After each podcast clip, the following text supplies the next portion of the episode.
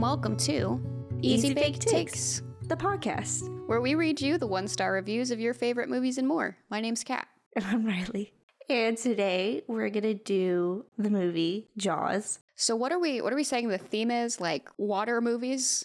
Essentially, that's what it is. Killer fish, monsters from the deep, Suspenseful water movies. suspenseful water movies. Literally, as long as it's got water in it, it's fine. Yeah. So this movie came out in 1975. It's rated PG, surprisingly, and it's two hours and four minutes long. Before the PG 13 rating existed. Right, exactly. I always thought it was rated R, but it's rated PG because he wanted the kids to come see it. Yeah, they were banking on the teen audience because they finally realized that's a market. Mm-hmm. Especially this movie. Good lord. I'll go ahead and read what the movie is about. In the New England beach town of Amity Island, a young woman, Chrissy Watkins, goes skinny dipping in the ocean. While treading water, she is attacked and pulled under the water by an unseen force. The next day, her partial remains are found on shore. The medical examiner's conclusion that the death was due to a shark attack and leads Police Chief Martin Brody to close the beaches. Mayor Larry Vaughn persuades him to reverse his decision, fearing that the town's summer economy will be ruined. The coroner tentatively concurs with the mayor's theory that Chrissy was killed in a boating accident. Brody reluctantly accepts their conclusion until the shark kills a young boy in a full view of a crowded beach. A bounty is placed on the shark, causing an amateur shark hunting frenzy, and local professional shark fisherman Quint offers his services for $10,000. Meanwhile, consulting oceanographer Matt Hooper examines Chrissy's remains and confirms her death was by a shark. When local fishermen catch a tiger shark, the mayor complains that the beach is safe. Ms. Kintner, Alex's mother, confronts Brody and blames him for her son's death. I always hate that scene where she hits him. I still flinch. Yeah, she's a grieving mother. I don't I don't blame her. I feel bad for everyone Yes. because it's not Brody's fault. No, but she's she's upset. Yes. Hooper expresses doubts that the tiger shark is responsible for the attacks, and his suspicions are confirmed when no human remains are found inside its stomach. Hooper and Brody find a half sunken vessel while searching the night waters in Hooper's boat. Underwater, Hooper re- removes a sizable great white shark's tooth from the boat's hull, but drops it in fright after discovering the partial corpse of local fisherman Ben Gardner. Vaughn dismisses Brody and Hooper's assertions that a huge great white shark is responsible for the deaths and refuses to close the beaches, allowing only increased safety precautions. On the 4th of July weekend, tourists pack the beaches. Following a juvenile prank with a fake shark, the real shark enters a nearby lagoon, killing a boater and causing Brody's oldest son, Michael, to go into shock. Brody then convinces a guilt ridden Vaughn to hire Quint. Quint, Brody, and Hooper set out on Quint's boat, the Orca, to hunt the shark. While Brody lays down a chum line, Quint waits for an opportunity to hook the shark. Without warning, it appears behind the boat. Quint, estimating its length at 25 feet and weighing at 3 tons, harpoons it with the line attached to a flotation barrel, but the shark pulls the barrel underwater and disappears. At nightfall, Quint and Hooper drunkenly exchange stories about their sordid scars, and Quint reveals that he survived the attack of the U.S. Indianapolis. The shark returns unexpectedly, ramming the boat's hull and disabling the power. The men work through the night repairing the engine. In the morning, Brody attempts to call the Coast Guard, but Quint, who has become obsessed with killing the shark without outside assistance, smashes the radio. After a long chase, Quint harpoons the shark with another barrel. The line is tied like to the stern's cleats, but the shark drags the boat backward, swamping the deck and flooding the engine compartment. Quint prepares to sever the line to prevent the tr- transom from being pulled out but the cleats break off, keeping the barrels attached to the shark. Quint heads toward the shore to draw the shark into sh- shallow waters, but he overtaxes the damaged engine and it fails. As the orca slowly sinks, the trio attempts a riskier approach. Hooper enters the water in a shark proof cage, intending to lethally inject the shark with strychnine using a hypodermic spear. The shark attacks the cage, causing Hooper to drop the spear, which sinks and is lost. While the shark thrashes in the tangled remains of the cage, Hooper manages to escape to the seabed. The shark breaks free and leaps onto the boat, devouring Quint in the process. Trapped on the sinking vessel, Brody shoves a pressurized scuba tank into the shark's mouth and climbs onto the crow's nest. He shoots the tank with Quint's rifle, killing the shark with the resulting explosion. Hooper resurfaces and paddles back to Amity Island with Brody, clinging to the remaining barrels. I love that this movie ends with an explosion. I love that Hooper just hides. What would happen if it didn't explode? Brody would have been eaten, and then what? What's uh Hooper gonna do? Nothing. Nothing. What is he gonna do? He's stuck down there. Attack him from behind. Sneak attack on the shark. Just another side thing. I was doing the transcript for the Jurassic Park episode, and I remembered the person who spelled his name S- Stefan Spaborgo. Yes. And I just, just still thought that was fucking funny. I think about that all the time. Spurgle. Spaborgo. Sporkle. And he did it twice. It was on purpose. It wasn't just like a misspell. So that's the description. It was directed, of course, by Steven Spielberg when he was 25 years old. Third feature film, I think. Duel came before this, so he was known for that. Duel, Sugarland Express, and then this one. There we go. I think because of Duel, he was able to make Sugarland Express, and then Sugarland Express, he was able to do Jaws. Mm. Sorry, that was, I've said this before. Took a whole class on the man, so I, You know a lot. yes. And this was also like one of the first blockbusters, Mm-hmm. like summer blockbusters. Absolutely. But anyway, I'll let you talk. It's your episode. no, it's good. Spielberg directed this. Writing credits are for Peter Benchley. He wrote the screenplay and he also wrote the novel. And then Carl Gottlieb, he also wrote the screenplay. Cast includes Roy Scheider, he plays Martin Brody. Robert Shaw plays Quint. Richard Dreyfuss plays Matt Hooper. Lorraine Gary plays Ellen Brody. Murray Hamilton plays the mayor. I have some trivia. I have a lot of trivia. Director Steven Spielberg uh, named the shark Bruce after his lawyer. There were three mechanical sharks. One turned left, one turned right, and then one was like a fully skinned one, but they're all named Bruce. In Finding Nemo, the shark is named Bruce because of Jaws. Absolutely. It's like a little homage to that. None of the sharks worked. It was a production nightmare. This movie shouldn't have been the success it was based on production, but they worked with it. I've talked about this with Jaws, not with Jaws, with Jurassic Park. Mm-hmm. Richard Zanuck and David Brown, those were the producers. They're a big part of the reason this movie was so successful. They did all of the marketing. They made Jaws toilet seat covers. They made Jaws t-shirts, posters, toothbrushes. Like, The marketing is what did it. yeah, they got the people in there. Movies in the summer during that time, no one went to go see. They put all the garbage movies out in the summer. No one wanted to go to the theaters during the summer. But this literally changed everything. Now every summer there's the new biggest movie out, you know. hmm Several decades after the film's release, Lee Fierro, who played Miss Kintner, walked into a seafood restaurant and noticed that the menu had an Alex Kintner sandwich. She commented that she played his mother so many years ago. The owner of the restaurant ran out to meet her, and he was none other than Jeffrey Voorhees, who had played her son. He was Alex. Oh my god, Yeah, I know. They had not seen each other since the original movie shoot. that's so cute. Isn't that such a cute, like, little story? I love that. When composer John Williams originally played the score for director Steven Spielberg, Spielberg laughed and said, That's funny, John, really. But what did you really have in mind for the theme of Jaws? Spielberg later stated that without Williams' score, the movie would only have been half as successful. And according to Williams, it jump started his career. So, Even if you haven't seen Jaws, you know the theme to Jaws. like, every kid knows it. Yeah. Over 67 million people in the US went to see this film when it initially released in 1975, making it the first summer blockbuster. According to writer Carl Gottlieb, the line, You're gonna need a bigger boat, was not scripted but was ad libbed by Roy Scheider. Robert Shaw and Richard Dreyfuss could not stand each other, and the two argued all the time, which resulted in some good tension between Hooper and Quint. So, in real life, they did not get along whatsoever. Showed. Yeah, it did. According to the Making of Jaws documentary, the shooting star that appears during the night scene was real and not an optical effect. Wonderful, I love it. I always thought that was put in because it's almost like I didn't think it was real. There's no reason why a shooting star would be happening. So I always thought it just like was coincidence. I never knew that. Shaw's trouble with alcohol was a frequent source of tension during filming. Roy Scheider described his co star as a perfect gentleman whenever he was sober. All he needed was one drink, and then he turned into a competitive son of a bitch. When it came time to shoot the infamous US Indianapolis scene, Shaw attempted to do the monologue while intoxicated. Nothing in the take could be used. A remorseful Shaw called Steven Spielberg late that night and asked if he could have another try. The next day of shooting, Shaw's electrifying performance was done in one take. Aww. It's like really sad just knowing like he was a super talented person. He's had his struggles, yeah. Brody's dog in the movie was actually Steven Spielberg's real dog, Elmer. Oh, I didn't know that. It's such a cute name. I didn't know that either.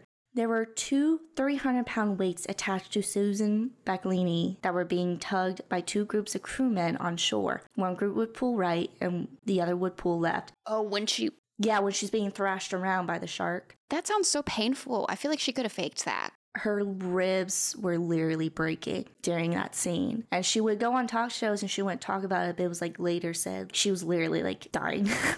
Oh. yeah, I hope she got compensated for that. I hope so too. I hope they paid for her medical bills. Um, I don't know if she actually broke ribs, but like that couldn't have been okay. I'm glad that her character dies in the beginning so she doesn't have to do anything else after that. Yeah. She had to do three days of that. Poor thing. Warshar stated in an interview that in the scene where Lee Fierro, Miss Kintner, smacks him in the face, she was actually hitting him. Apparently, the actress could not fake a slap, so the 17 takes were some of the most painful of his acting career. Hmm. Also, Lee Fierro stated in several interviews that in one of the takes, when she slapped Roy Scheider, his glasses fell off. Oh. There was a ton of trivia that I would put in this, but I thought those were the most fun. Yeah, those were those were good. You want to do thoughts? Yes. Little known fact, except known by almost everyone we know. we used to watch this movie every July together. You used to do it with your family before I started tagging along, mm-hmm. but we would watch this movie every summer at an old theater that's in the area that we grew up. This is our friendship movie. and that tradition of going there to that old mm-hmm. theater every summer that was like what i wanted to do it was like one of those things where like i'm going you can tag along and like we brought so many people to go see it with us that was always like a good tradition The leg, when the leg floats down, mm-hmm. gets everybody every time. That was one of my other favorite things about the movie. People who had been going for longer than we had been going and had like some of them even seen the movie when it came out mm-hmm. the first time, they would have the same jump reactions to the same things. we would go there and like they would always do trivia at the beginning and they would always ask who's like first screening of, of this? Is it for anyone? A lot of people raised their hands and like just throughout the movie knowing when the jump scares were people screamed and then people laughed and that's the fun thing about this movie. Mm-hmm. How fun of an audience this movie is. How much like it brings an audience. It's just one of those great movies to watch. It's the family friendly version of Rocky Horror Picture Show. Going to those screenings, that's what it felt like. that is so funny Also, so the Jurassic Park episode, you know, we found out Ryley was a dinosaur kid growing up. mm-hmm. I was a shark kid growing up. Mm-hmm. So this movie was my shit. Every Shark Week, this movie gets talked about, and it gets mentioned about how it had an effect on how there was an increase in shark hunting, and like people didn't go to the beach as much because they were terrified, and people had a big animosity against sharks. And this movie had to do a lot of there had to be a lot of fixing in how people saw sharks. Mm-hmm. I still love it. Because when you when you step away from thinking this is a real life problem, it's a fun monster flick, you know. Yeah, And a lot of the negative reviews I have for today mention that, yeah, that they're just upset at what it did to sharks. and it was one of Spielberg's like greatest regrets is making this film and causing that. As somebody who that's my obsession animal, Mm-hmm. I forgive you, Steven. Because he didn't know, and that was the intention. Yeah. But something I I watched yesterday actually, since the boat's named the Orca, orcas hunting down sharks and killing them and eating them. I didn't know that they even had to worry about orca whales, but like the videos of them doing it, they literally like pack hunt great white sharks and it's so insane. The only known predator to a great white shark is quote unquote killer whales or orcas. It was actually near Martha's Vineyard, the video that they had, which is where they filmed Jaws. Yeah. Orca whales terrify me because they're so smart Mm-hmm. and they're so like strategic with how they hunt. The fact that they hunt in groups, they're so powerful and scary. Mm-hmm. but yeah, that just I thought that was kind of ironic since they the boat was named the Orca. Exactly. And I don't know if it's intentional or not. Might have been on purpose. I feel like it is because, like, I mean, that is the only predator to them besides humans. And if not, if they were just on a boat that happened to be called the Orca, that's hilarious. Yeah. We both love this movie, so I don't really have any like critiques of it personally, other than like the stuff about Susan Backlinie. Yeah.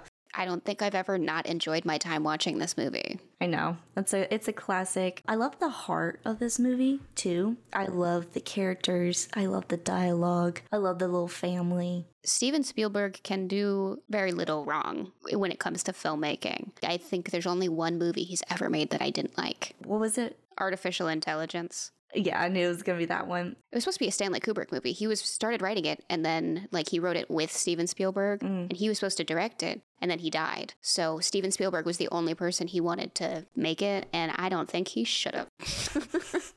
Do you think it would have been good had Stanley watched it or uh, Stan? We'll do AI one day and I'll I'll rant about it. Nobody knows. Nobody knows how it would have been, but I don't think Mr. Steven Spielberg did a good job. Yeah. I don't have any critiques. Yeah. This is my favorite movie. What's your favorite part Favorite part? or thing about it? I do love Richard Dreyfuss. I think he's one of my favorite parts of this movie. He's fantastic in this movie. Especially love the scenes with his family, especially the little kids. When he's mimicking him, Yeah, that little dinner scene. that's one of my favorite scenes. I can't think of another movie where they execute because they try in movies. Are like, oh, this is the main character's kid. They, it's like always cheesy, and I'm like, can we get past this? Can we keep going? We get it. It's a child. They didn't have to do much to establish how the bond that he had with his kids. Exactly, and it was so adorable, and it's so funny. At the end, he's like, all right, get out of here. it's such a, it's such a dad thing. It's so funny. I love it. All of the scenes that are on land, you know, like since the sharks were malfunctioning, they had so much time to perfect them too. So it's just, those are so good. Exactly. The movie was only supposed to be shot in 55 days. It took 159 days to complete this movie. So they had a lot of time. Yeah. They had a lot of time to like film all this stuff. Hey, are you looking for new music? Do you want to discover up and coming artists? Then you can visit heavybrutus.com. HeavyBrutus.com has unbiased reviews of independent music and unsigned artists. They have over 1,000 monthly regular readers, and you can find Heavy Brutus on TikTok, Instagram, Twitter, and Facebook. HeavyBrutus.com, the best music you've never heard.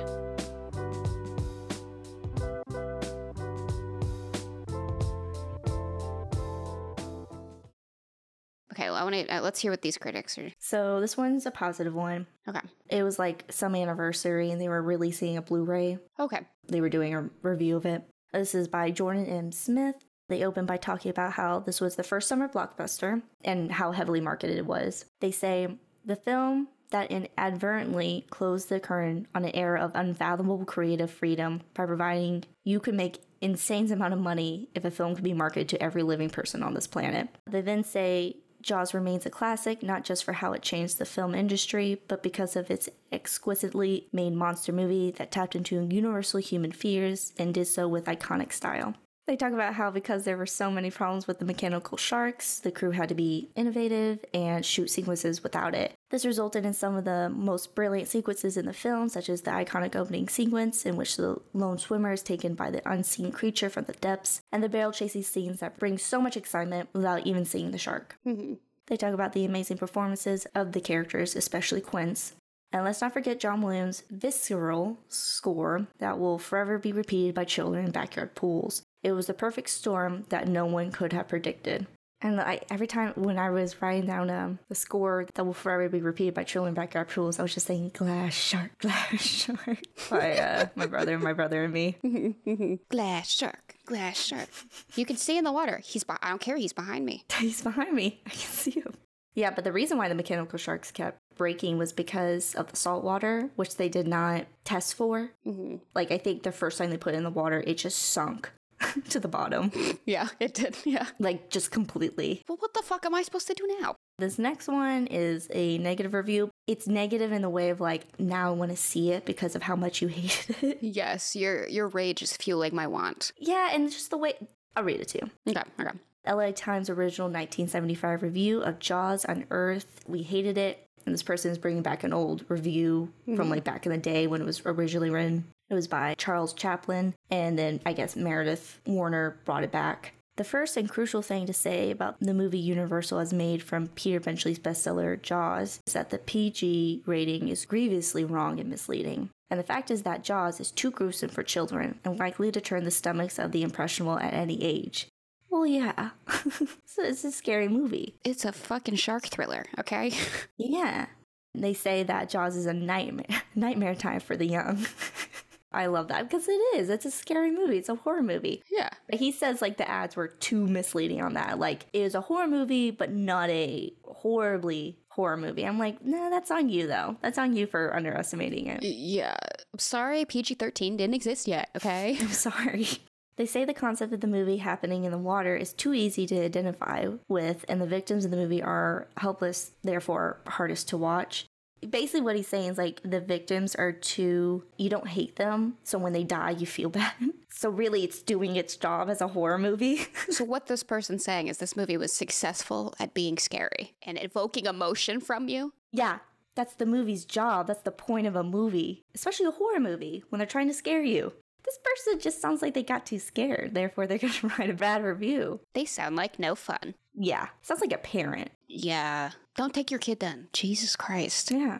But while I have no doubt that Jaws will make a bloody fortune for Universal and producers Richard Zanuck and David Brown, it is a coarse grained and exploitive work which depends on excess for its impact. Ashore, it is a bore, awkwardly staged and lumpily written. You're lumpily written. They say the tension in the opening as the shark's point of view is done well, as the audience is made to imagine the evil in the water. Then they go on to talk about the plot and how it's a lot of flatbush melodrama, broad and obvious. He says the manuscript is commercially calculated and the main characters aren't focused more on. He does say the effects are well done and thinks the model and shots of the real shark footage flows well together. That's the only. Th- okay. Young Steven Spielberg shows, as he has before, an uncommon flair for handling big action. He and the script are much less successful in the man to man confrontations than in the man to shark meetings. Intimacy is not yet his strength. We were literally just talking about how well the family scenes are done. Exactly. I even think when the men are like drinking together on the boat, That's so intimate. that is absolutely intimate, and the dialogue is amazing. And I, I com- like this movie is intimate. Mm-hmm. Cannot disagree with this person more. The ending is a pulp story hokum, calculated, I suspect, to affirm that it has all been in gory good fun. Still, it would not be surprising if "Don't go near the water" turned out to be the motto along the ocean beaches this summer. They end by saying the argument has always been that tragedy, violence, and terror witness purge us of them. The Grand Guignol Theatre of Paris, with its bloodlettings and eye gougings ingeniously faked, was thought to have denatured shock by making it amusing. After Jaws, you do wonder what it was that was purged and what it takes to entertain these days. I think you're a crybaby. So the Grand Guignol is like a big part of horror history. They would do gruesome, shock value, gory shit. Mm-hmm. Yes, there are things in this movie that I think are done for shock factor. yeah, it's a horror movie. You say it wasn't intimate, it wasn't, it didn't have any good person to person interactions. Yes, it did. It's a horror movie, and I think it's well done. It has heart. It has heart. It has a lot of heart. Don't talk about my shark movie like this. Don't don't do that. So that was that person's next one. I don't know the author's name, but it was from reelfilm.com. There's only little doubt that Jaws fares best in its opening half hour, as Spielberg, working from a script by Peter Benchley and Carl Gottlieb, does a superb job of establishing and sustaining an atmosphere of incredible tension. With the movie's justifiable legendary opening paving the way for an engrossing first act that's heightened by both Scheider's magnetic performance and the inclusion of several unbearably tense interludes. It's only as the movie caresses into its increasingly uneven midsection that one's interest begins to flag. Suffers from a distressingly padded out feel that's exasperated by an ongoing emphasis on the three protagonists' uneventful and distinctly repetitive exploits at sea. Quint's justifiably legendary story about his time on the USS Indianapolis is a rare highlight within this stretch. Less than threatening nature, Tidal Creature is, admittedly, not as problematic as one might have feared. Jaws is, when everything's said and done, unable to wholeheartedly live up to its place as a classic man versus beast thriller. They give it a two and a half out for yeah. I, I will say, okay, I'm not saying this is a bad part of it, mm-hmm. but I do understand the part where they initially go and just Brody and Hooper look for the shark. Mm-hmm. Okay, it has its purpose, but I understand how someone could find that as like kind of lags the movie a little bit. I don't agree that this movie is boring up until the USS Indianapolis story. A common thing that I saw for the negative reviews for this movie is like, it's boring, or the second half of the movie is boring. And I just don't agree. I think this movie is extremely entertaining. I feel like people have this expectation of man versus beast thriller movies. Mm-hmm.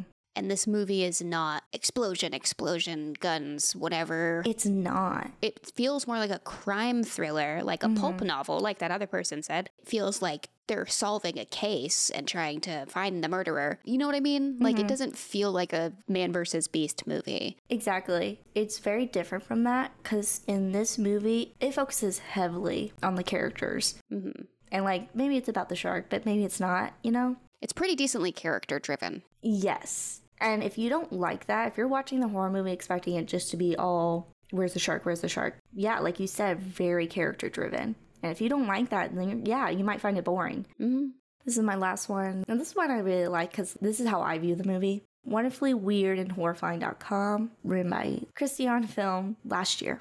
And she writes, A film that takes the question of can you make a nearly perfect film and answers it with a resounding yes through pointy white teeth.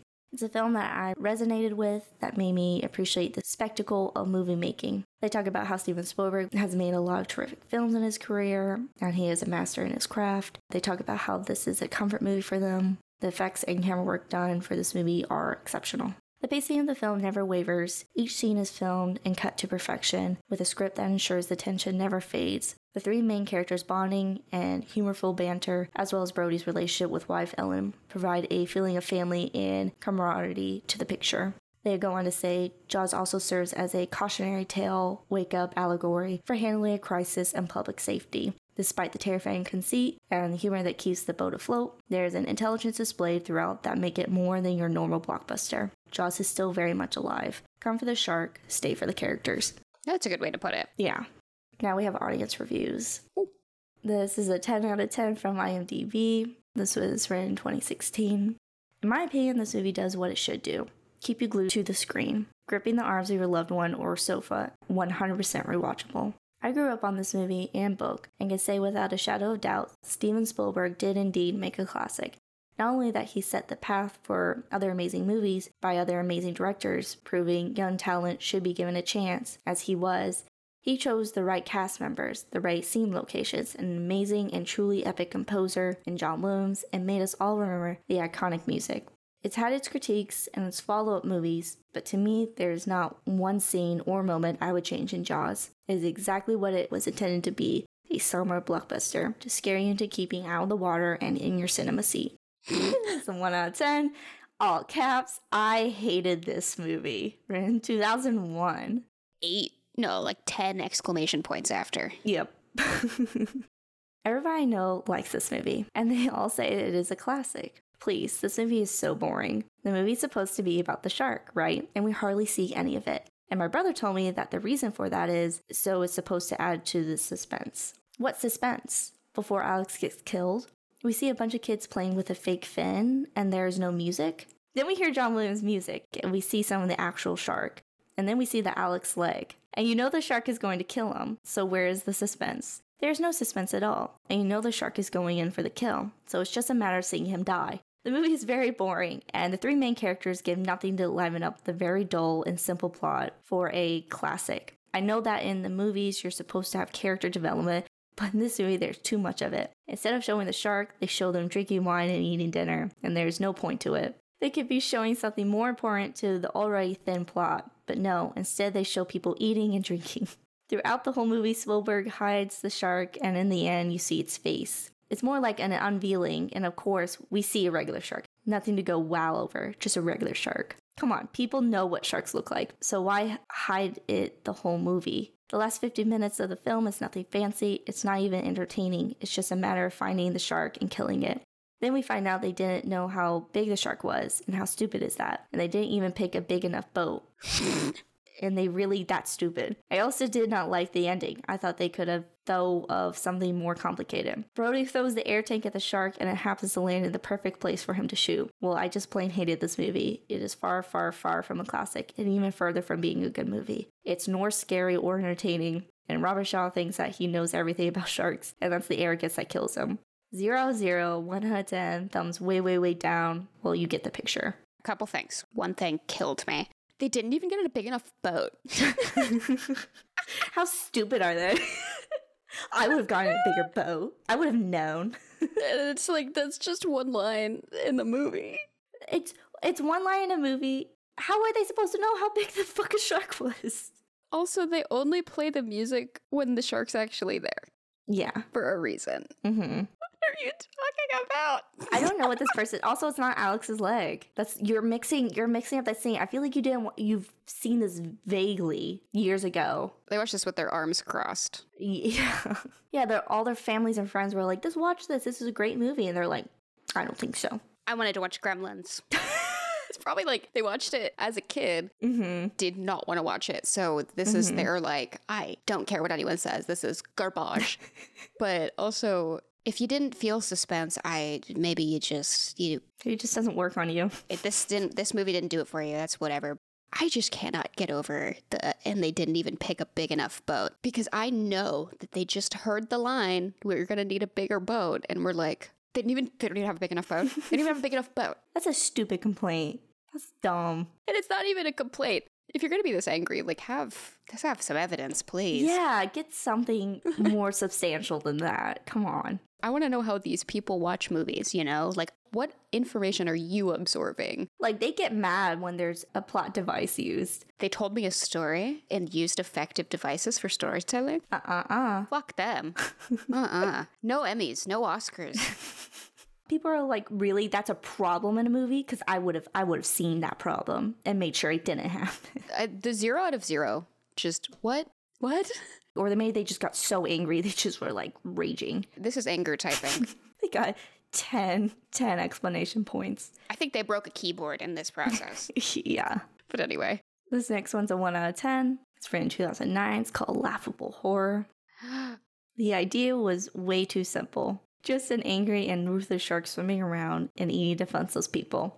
When I was six, I was really scared of it. But now I grew up and probably also grew out of flicks like this. It isn't even so funny now. It's just dull, boring, and unwatchable. I don't know how a thinking person call it the best horror. It's just a cliche thriller with some major flaws. Watch Alien. It's it's a true horror. What does Alien have to do with this movie? It's one of those things where people just love to bring up absolutely random movie and compare it for whatever reason. Alien's good, but Why are we making our movies fight? Alien's good, Jaws is good. We don't need to fight. Nobody's yelling. Only you're yelling. Only you. This was a 1 out of 10. It was written in 2011. Are you kidding? Dreyfuss can't act his way out of a soggy paper sack. Spielberg started out cheesy and never lost his knack. One of the worst uses of celluloid in time ever. They said I can't submit this review without 10 lines of text. There isn't 10 lines of text that is worthy of use on this flick. Don't waste your time unless you want to see a farce with a fake rubber fish with foam skin. No plot, totally predictable.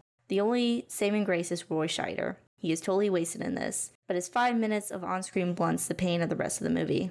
I wonder if they meant Robert Shaw. I think they are talking about Roy Scheider. He is not the actor that I would praise the most in this movie. That's why I'm wondering if they meant Robert Shaw. They think Dreyfuss didn't do a good job. Obviously, they don't have good taste. Yeah. No offense to Roy Scheider, but like he is not the best actor in this movie. I love that character, and I think he does a good job, but like, I understand Robert Shaw's, he's the acting chops in this. Yeah. This next one's from Letterboxd, five stars. A tragic tale of a lost and distressed fish hunted down by an aquaphobic police chief, a disgraced oceanographer trying to regain some of his tarnished reputation, and a nasty drunk with a fetish for bow legged women. All of them egged on by a corrupt mayor trying to find someone or something to blame for his small island's dwindling tourist industry and his poor taste in fashion. I wish it had a happy ending, but they even go as far to insult the fish's mother before finally committing the, the coup de grace. Shameful stuff, five stars. Coup de grace. Coup, coup de grace. Again, you took French. I forgot. Shameful stuff, five stars. I love that. Mm-hmm. I know that by aquaphobic they mean he's scared of water, but I'm just like, it makes me think like he just has a prejudice against water should not be allowed to get married. He shoots at it a lot in that movie. oh my god. But yeah, a ton of people wrote like reviews on the perspective of the shark in the movie, which Yeah. is really funny because like in the end it's just the animal doing its thing. It doesn't it doesn't know it's too big. It doesn't know not to eat people. It doesn't know it's it's a bad thing. Yeah. There was a bunch of them, but like this is like Where they just shit on it, but they love it. yeah, Yes, I like that they make fun of the mayor's taste in fashion because that's an awful suit. it's the seventies. It's a summer town in the 70s, but like, sir, yellow is not your color. This next one is five stars from Letterboxd. The tragic story of a bunch of alcoholics who hunt down and murder a fish for the crime of being really hungry. this one's funny. This is three and a half stars. Reminds me of Shark Tale. You know what? I see where they're coming from. mm-hmm. I can see it. I love Shark Tale. It's a good movie. I want to do that one day. One day. This next one is four stars from Letterboxd. Finally, I can understand that SpongeBob episode clams on a deeper level, and also the lifeguard episode, and also the Alaskan bullworm episode, and also every episode. That one reminds me of the Bob's Burgers Jaws episode. That is really good. Teddy is uh, Quint, his Boydle. it saves him. we go on. This is a 1 out of 10 from IMDb. Worst dialogue in a movie ever. It's written in 2019. The dialogue is inaudible and it's so dumb. Too many fishing scenes on the damn boat. Did not need to be 2 hours and 10 minutes. This movie could have been two scenes. Person gets killed in water, they close the beach, roll credits, wasted time. Wow, you would have won an Oscar if you did that. Your two scenes, They're onto something. This is the reason it took Steven Spielberg so long to win an Oscar. he didn't think just to do two scenes. Mm-hmm. Hmm. Five stars on Letterboxd. Capitalism is a machine that will eat our children with far more ease than any shark. That movie's a great metaphor for that. That is a moral of the story here. Mm-hmm. But it is a little bit of a Jurassic Park situation where it feels a little hypocritical. Yeah. with just how much money they made. Who is Hollywood to critique capitalism, you know? Yeah. This one's four and a half stars on Letterboxd. They really should have used a bigger boat. Also, you haven't seen Jaws until you've seen Jaws next to two teenage girls who are narrating the whole thing, and after after every memorable line, turning to each other and mimicking the dialogue. Total game changer. Did they sit next to us? Yeah, exactly. Like, did, did they watch that movie with us in the theater? This was 2014, maybe it was. It could have been, actually. That would have been the years. Mm-hmm. This one's three stars from Letterboxd. If we're being honest, that shark did nothing wrong. Okay, she ate a few people. And what about it? She's just a bit rowdy. True, true. this was 1 out of 10. Ran in 2006. It's just called Awful with a period.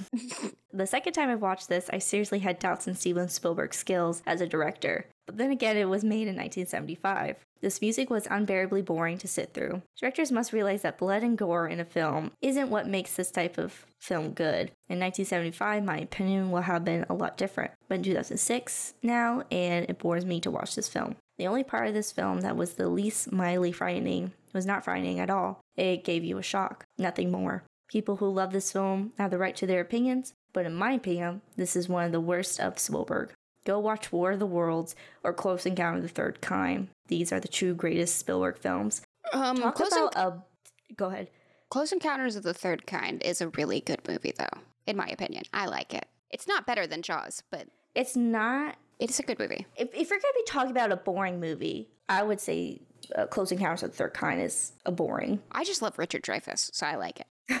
you're just a big fan. Uh, War of the Worlds gets immediately disqualified because Tom Cruise is in that movie. I heard it's not even that good. It's not. Like, my parents are like, oh, that movie, no. I mean, Dakota Fanning's in it. I do like her, but Tom Cruise just immediately disqualifies any movie from being good. Where this is a Tom Cruise hater podcast, and we've said that before. Yeah, I feel like this is not our first time hating on him. No. But yeah, I like Close Encounters of the Third Kind. You can go fuck yourself. I don't I don't hate it, but I do I think that movie's boring. I I don't understand this person's perspective. I like it.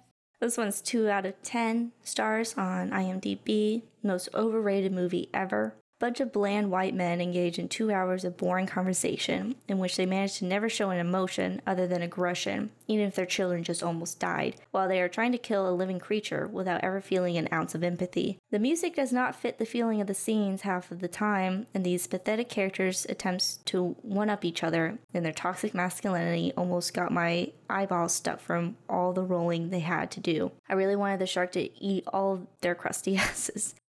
I would much rather watch Sharknado. At least that did not put me to sleep and make me hate all the all its male characters. There, I said it. Half star for the shark, half star for the scene in the cage. I don't understand. I you can make arguments for parts. Like you could say, yeah, Quint and Hooper, yeah, they got a competition going on. Yeah. Yeah. Is Quint a toxic character? Yes, absolutely. He yes. Well, 100%.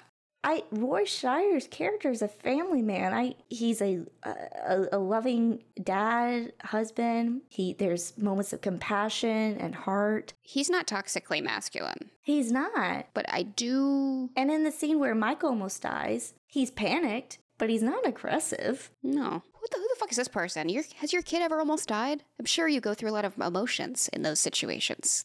Yeah, he's panicked, but he's not angry. He never yells at anyone. This is loose. Mm-hmm. Yeah, the two men competing for whatever they hate each other. They're competing for who who knows the the sea better. Mm-hmm. That is a little bit of like a toxic masculine thing to do, but also I guess you could say that Brody's like character arc, he has to regain masculinity because of his fear of the ocean and it's like made him in the eyes of the movie weaker because he's not being Very true. Very true. Okay. you could make a critique of it and they are Yeah, they're not wrong. but i don't think it's a shitty movie because of that Yeah. You don't have to kill a giant shark in, in order Yeah. to reclaim your manhood. nothing has to explode okay it's fine has to explode. No one has to die. yes, there are parts in the movie where it does show that. yeah But there's also parts in the movie where it doesn't show that. Yeah At the end of the day, I can only take your review with a grain of salt, you know? yeah i know they're exaggerating and like it's a negative review people are a little more this is the worst thing on the world this movie killed my son mm-hmm. like you know Yeah. But yeah, so we'll move on. The next one's a four star one. Somehow I never saw this movie and decided that I need to see a big old wet shark boy attack dumb teens, and that's exactly what I got. And also, it was a reminder of how cool the ocean is as far as ecosystems go. Something that has been bringing me comfort during this whole crisis is I just think about how right now there's an octopus just doing some fluttering, fluttery moves, or stingrays just chilling at the bottom of the ocean, which is always a nice thing to think about. And this was written in 2020. this is a cute review It is. instead of being like they killed a robot shark They killed it. They killed him. that's the, the the last part. Like I just imagine that there's an octopus somewhere fluttering around. Like that's so cute, and they are. They're doing good. and they are. Yeah. This next one's five stars. As I've mentioned previously, graphic gore and horror does not scare me. What does scare me are things that happen in the real world, and shark attacks would definitely qualify. Obviously, the premise of eventual shark outwitting and outplaying its human counterparts in a sick and twisted game of Survivor is a bit far fetched, but in the hands of Spielberg, a master storyteller, we find it it is incredibly easy to swallow. While the film boasts having some of the most terrifying scenes to ever grace the big screen, the film encompasses so much more. It is a fascinating adventure at sea. It is a well spun drama with larger than life characters that practically jump off the screen, as their world is so well defined it just can't be contained by a mere screen. The humor brings some much needed levity and only serves to make the characters that much more likable and endearing, and it's a striking contrast that makes the dire events that much more horrifying. The score intensifies and punctuates the tension, riddles scenes with much bravado. I think that was a good like little description of like why this movie's good. Yeah, that was that was good. Four and a half stars on Letterboxd. Just to preface, this I'm assuming this is a friend. The person they were watching with. Yeah. The way Chelsea screamed when Richard Dreyfuss found the body in the boat, had never heard that scream before. We had to pause the movie and she fell off the couch. She had also never seen Richard Dreyfuss movie, so every time a character was introduced, she said she asked, "Is that Richard Dreyfuss?" Until he showed up. Four and a half stars. Me too. Me too. Honestly, I get that. I've been that person. Is that him? Before seeing this movie, I'd heard his name. Mm-hmm. People talk about Richard Dreyfuss all the time. I'm like, oh, that's who he is. That's what he looks like. That's Richard Dreyfuss. That Richard Dreyfuss? Did he play Lincoln in Lincoln? what? No, he didn't play Lincoln, right? No, that was Daniel Day Lewis. That's another one that I was like, ooh, who is that? Who is that? Well, he looks different every movie he's in, so I get that. Just fully transform every movie. Mm-hmm. This next one is a 1 out of 10 on IMDb. It's just a bunch of Z's. I can't even count them. It was written in 1999. Wake me up when this film gets interesting. All the talk about this film made me watch it for the first time. I only made it halfway before literally falling asleep. Sharks aren't frightening if you have enough sense to stay out of the water. Plus, the negative stereotypes perpetuated by this film probably killed more sharks than can be imagined. Predator is a predator. Nature needs them. Films probably don't. Eh, okay, I can't argue with you on the, about the last half. Yeah, that's correct, but it's still good. It's still good. Steven didn't mean to. He really regrets it. He feels bad about it. The next one's a 1 out of 10 called Absolute Rubbish for in 2002. I've seen some terrible movies in my time, but this one really takes the prize as one of the worst. As for the suspense, I'm more scared by Monsters Inc., and the shark is so fake and unrealistic, it's pathetic. At least Deep Blue Sea had sharks that looked real and could actually install some element of fear in the viewer. And the actors looked as embarrassed starring the film as I was watching it. You should be embarrassed comparing Deep Blue Sea to Jaws. Yeah, that one came up and I was like, I'm not doing that. Mm-mm. This next one is uh, Letterboxd. It's five stars. Cure to capitalism is boating with the boys. That is true. That is the cure. I do. Honestly, have you ever been boating? it's fun. I love a boat. You forget all your problems. I love a good boat. The real world doesn't exist down the sea. Mm-mm, not out here. This is the last one. There's no stars. It's just a Letterboxd review. My brother's review. I liked it, but it's not as good as Captain Underpants. I never saw the the movie Captain Underpants, but I did read those books. They're they're not wrong. Captain Underpants is really It's good entertainment. beyond what Jaws could ever do.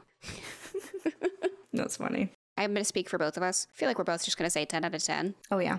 If you don't like character driven things, maybe this isn't the thing for you. If you have other expectations of what a thriller monster movie is like, maybe this doesn't mm-hmm. check those boxes for you. But if you like Steven Spielberg and you like sharks, I think it's a good movie.